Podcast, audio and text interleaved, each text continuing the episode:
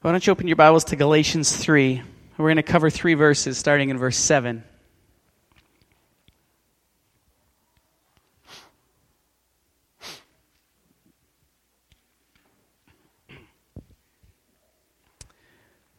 All right, here's what Paul says Understand then that those who have faith are children of Abraham. Scripture foresaw that God would justify the Gentiles by faith and announce the gospel in advance to Abraham. All nations will be blessed through you, so those who rely on faith are blessed along with Abraham, the man of faith. If we rely on faith, we are blessed along with Abraham. What does that even mean? And who is this Abraham? Abraham would be a man that most of the, the world would say is their ancestor, their father. The, the Muslims would say that. The Jews would say that. Christians say that. Abraham is a word um, that means father of many. They originally called him Abram, which is a word that meant father. You guys know that song? Father Abraham, his many sons. You guys know that song? I remember singing that in camp and thinking, I am not a son of Abraham. My dad is Bentley. I am not Abraham's son. And I was ticked off. Who is Abraham? Abraham was this man who lived in Ur, this town called Ur. And he was this rich idolater with a barren wife. This is who he was. He lived in this town, and Ur was this probably the most sophisticated city in the ancient world. They found a bunch of, they actually just discovered Ur. Here's some of the archaeological finds, and Ur exists today. Check out this building. It's, it's a real, and look at that, Hummers. Come on. That's in the city of Ur. Ur was sophisticated like you wouldn't believe. They had libraries. No other cities had libraries back then. We have some more pictures. Um, this is sort of the outskirts of Ur. There were really like rich houses all of the rich people in the region would move there. And here's what it would have looked like back in the day it was this like metropolis. Abraham was rich. This would be a guy that would have had so much. They had parks. Towns didn't have parks back then. They had places like theaters. This was all new, sophisticated, rich. And the city had a temple to Terah. Terah was this moon god that they would worship. And in this town of Ur, it was really specific, this place where you'd come and worship the moon. Check out this next um, tablet that they found. So they would come to this town called Ur, and people would make pilgrimages and be there. And this is really fascinating, is that Abraham's dad was named Terah. And they actually had little idols, and his father was one of those. Abraham's dad was named after the god of the town and was very influential.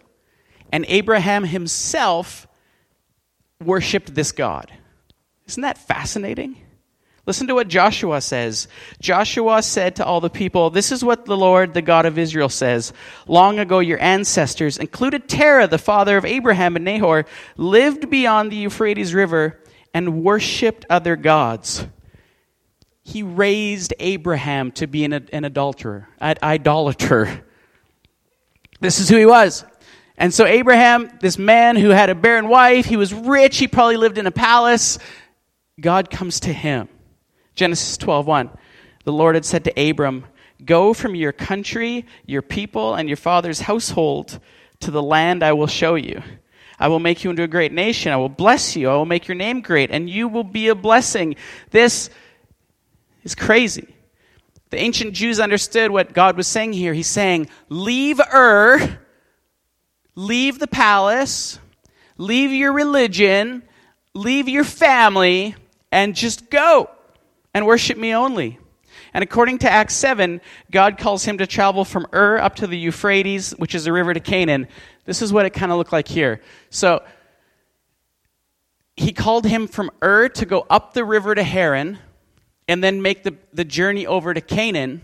But what happened was this Abraham makes it to Haran and decides, okay, God, that's enough. We're tired. It's a nice little town. We're going to settle here. And then at the beginning of Genesis 12:1, God says this. He says, "Abraham, go." Like just get Abraham, finish your journey, go. And he does it. Listen to what Hebrews 11 says. By faith, Abraham, when called to go to a place he would later receive as his inheritance, obeyed and went, even though he did not know where he was going. Canaan is freaky. You, you show up in Canaan, and all on the trees would have been these like demonic idols. And so he's walking with his family, and just like, oh my goodness, just like demon heads, demon heads, demon heads on the trees. It would have been terrifying. He didn't even know where he was going. By faith, he made his home in the promised land like a stranger in a foreign country. He lived in tents, as did Isaac and Jacob, who were his heirs with him in the same promise. For he was looking forward to a city without foundations, whose architect and builder is God. He lived in tents. So he left a palace. His wife finally gets pregnant by God, and they're in a tent. And she's probably thinking, Abraham, why are we in a tent? This is the Middle East. Scorpions, snakes, they have a baby. It's not safe.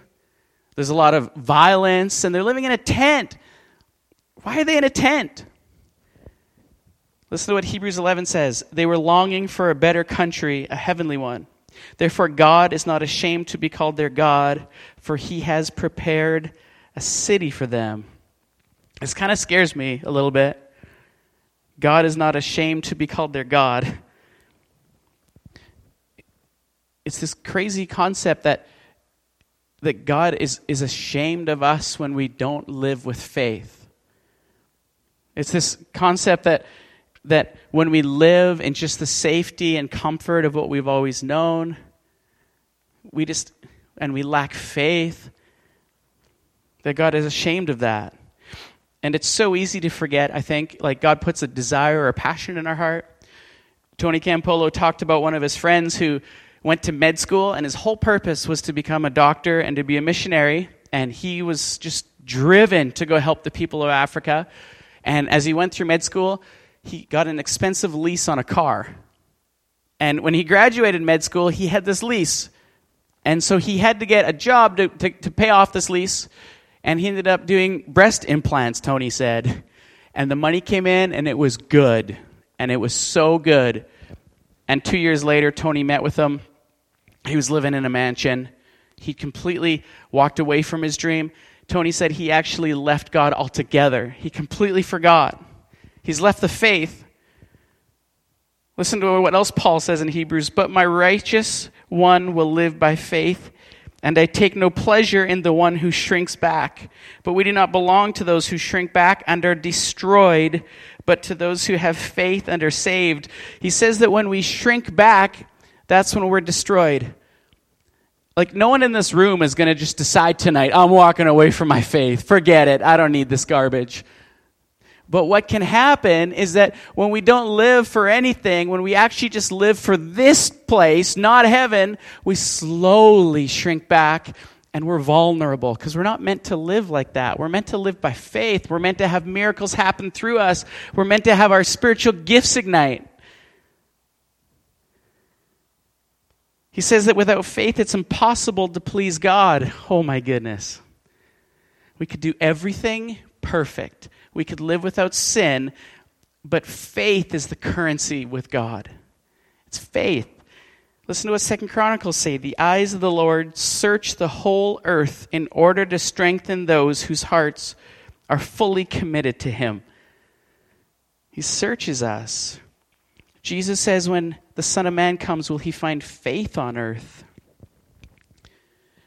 And the command that, that we have is the same as Abraham. And this is what Keith Green is saying. This was the last command that each one of us has. He said, Abraham, go. He's saying the same thing to us. Therefore, go and make disciples of all nations, baptizing them in the name of the Father and the Son and the Holy Spirit, and teaching them to obey everything I've commanded you.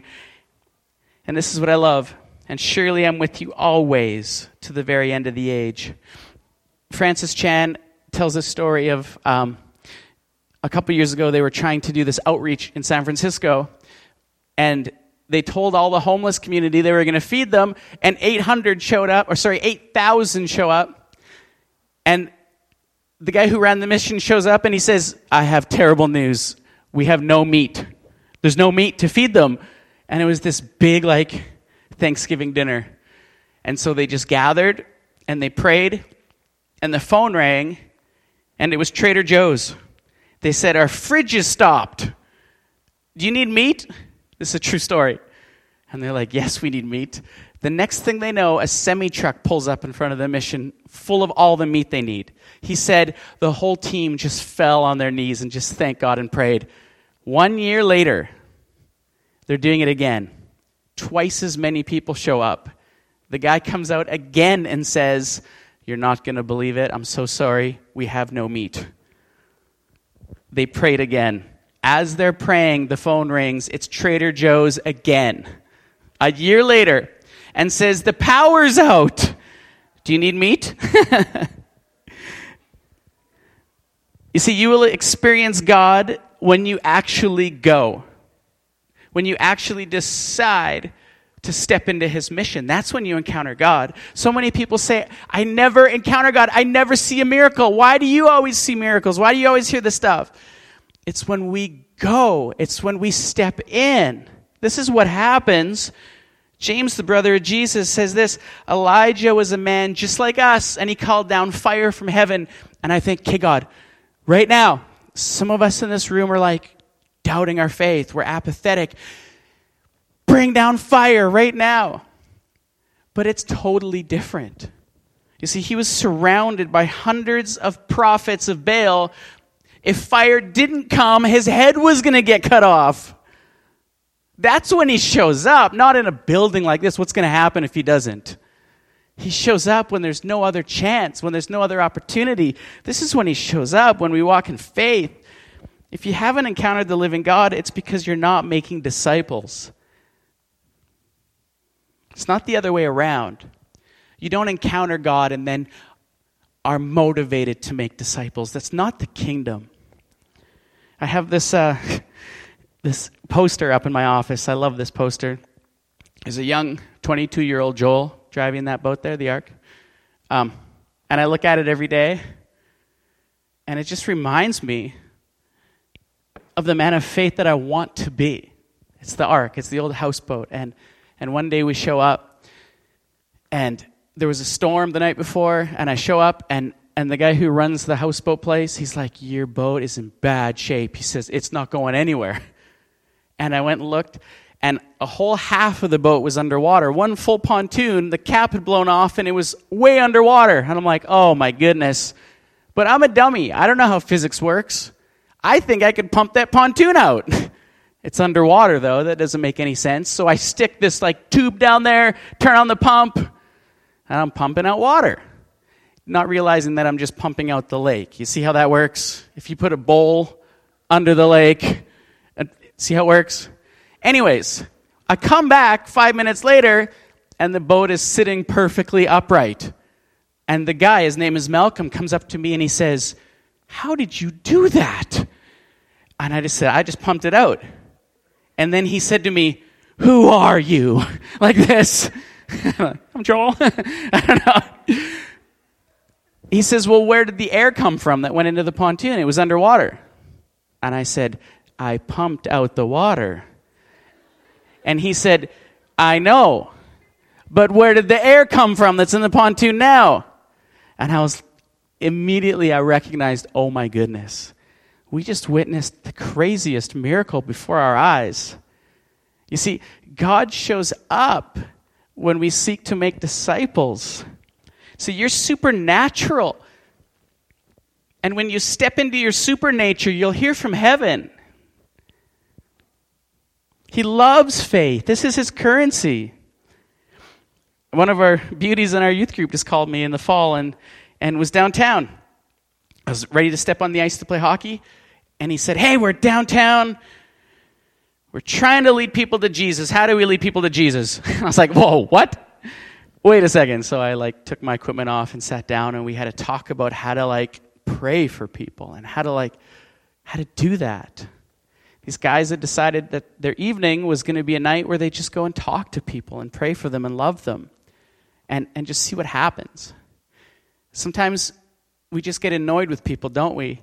When like especially it's so cold out now and there's so many really needy people and they come up to us and they say hey can i have some money? And you know that they're probably going to use it to buy drugs but it's better than stealing something to get drugs or it's hard to know what to do. So i've kept these $5 gift cards in my wallet for tim hortons so that you could at least buy them a meal and have a warm place to go. So i've just been looking for people and just handing them out and saying hey uh, you know here's some you can go get a meal and go sit in a warm place what's your name and can I pray for you? And it gets me out of my comfort zone, but it changes my whole posture toward needy people. I see someone that's needy, and instead of being like, oh, no eye contact, no eye contact, it's like, hey, man. And then they're like backing away. Whoa, what's up, man? Hand them a gift card and get to pray with them. And then you can just simply, you can see things that are physically wrong, and then you just ask to pray for those things. This is how miracles happen. You know, I think, I think sometimes we just have this posture of shrinking back and our faith is destroyed. I think about some guys, eh, some of our young adults a few years ago, who were just praying for people all the time, and then they saw the miraculous and they posted it on Facebook. Hey, this happened today. This guy got healed. And then everyone else just piled on them. Man, it didn't happen unless you posted it on Facebook. Or, thanks for bragging, or something like this. And I'm just like, no, build up the church. If the miraculous happens, let's brag about it. Let's talk about it. Let's not shrink back. Let's encourage each other into love and good deeds. You see what I'm saying? I mean, God shows up when we go. I love this. Let's not just survive. Listen to this invitation from Jesus. Listen to this. We're so caught up in survival, aren't we? And just getting by and having a career and listen to what Jesus says. Therefore I tell you, do not worry about your life. Whoa. What you will eat or drink. Or about your body. Phew. what you will wear. It's funny, I, I wear a new hoodie and everyone points it out. I don't know. I mean, how old is, anyways? Is not life more than food and the body more than clothes? Jesus is saying your life is not survival. It's not food, clothing, getting by. It's not TV. It's not working for the weekend. He's being straight up. Don't waste your life on things that are promised. Not one person in this room is going to starve to death. I promise. Not one. Not one of us is going to die from the elements because we can all find shelter. What's the point on living for these things? But seek first his kingdom and his righteousness, and all these will be given to you as well. Jesus says, Seek them and let me do it. We live the opposite way. We seek the things that he promises and then wonder why we never experience him and why we're so discontent and lukewarm. The book um, by Bob Goff called Love Does is so awesome. And he said this one sentence that just stuck out to me and I've just adopted it as my own. He says this He says, pick a fight. Pick a fight. Like with your life, the, the banner over your life needs to be a cause, a fight. I've been uh, going to lots of basketball games because Owen's in playing middle school teams, and I, I coached a few games, which was really fun. But what I what really like startled me was all these other teams, all these other junior high teams are playing him. And I know like one or two or three kids in this whole tournament. And I'm looking at all these kids that very likely don't know Jesus. And I just think, oh, there's just so many people in Kelowna that don't know Jesus. And, and at the end of the day, probably their parents work with many of you and their brothers and sisters go to college with us. And we're not going to reach the whole city just by going after one demographic. But if everybody in this community just said, I'm going to use my life to reach the lost, and people don't need information, they don't need you to go up to them and have a weird conversation. Hey, do you know Jesus? He died for your sins. They'll be like, What? But they do need people that love them, that that, that intentionally speak words of life. And just imagine if, if every single person in our life, if we just started offering prayer to them, someone's having a bad day, just say, hey, how's it going? Oh, I'm so sorry. I'll, I'll be praying for you. Is there anything else I can pray for you for? Or even on, on Facebook or wherever it might be, if we just start to just be people that pray for other people all the time, it changes our relationships from surface to massively spiritual immediately. It changes everything. And, and I really believe that God has called many of us in this room to actually be in the mission field. It might be, it might be overseas, it might be here in Kelowna. But I do believe that God has called every single person here, the same as Moses, to not live for this kingdom. He said, Moses, get out of Ur. You're going to live a life in a tent, but you're going to have so much peace and so much joy. And God's called every one of us in this room. And so I just think we need to rethink a little bit of our lives. Like, why are you living? Why are you going to university right now, if you are, or college? If you're in high school, what do you want to do with your life? If it's just get a career to get by, you'll be miserable. If you have a job, why are you doing that job? Like, what are your future plans? How do you want to spend your retirement? You know, when we retire one day, it's a massive opportunity. Our retirees have the most amount of money and the least amount of responsibility and the most amount of wisdom. You add that up, that's pretty powerful. It's not just to be wasted on a golf course. Not that there's anything wrong with golfing, but we've been called to go and make disciples. And that's when He'll be with us. And for each one of us, that looks very different. So don't compare yourself to anyone else and say they're going more than I am. It looks different for all of us. But this is where we find life that is crazy. God is honored by our faith. And, and I do believe that God, within each one of us, just wants to give us purpose for life. Just a beautiful purpose. So we're going to pray and we're going to take communion and let's just let's just lay ourselves just completely open toward God and just say, God, just give me dreams. Just give me just give me vision. I just want to go for it. The people in your life for sure are a part of that. The people you work with guaranteed are a part of that. The people in your family, 100%. Your friends, So let's pray. Jesus, we, uh, we thank you so much that you've called us and giving our, our lives meaning, God. That we're not just like those, like a rudderless ship, just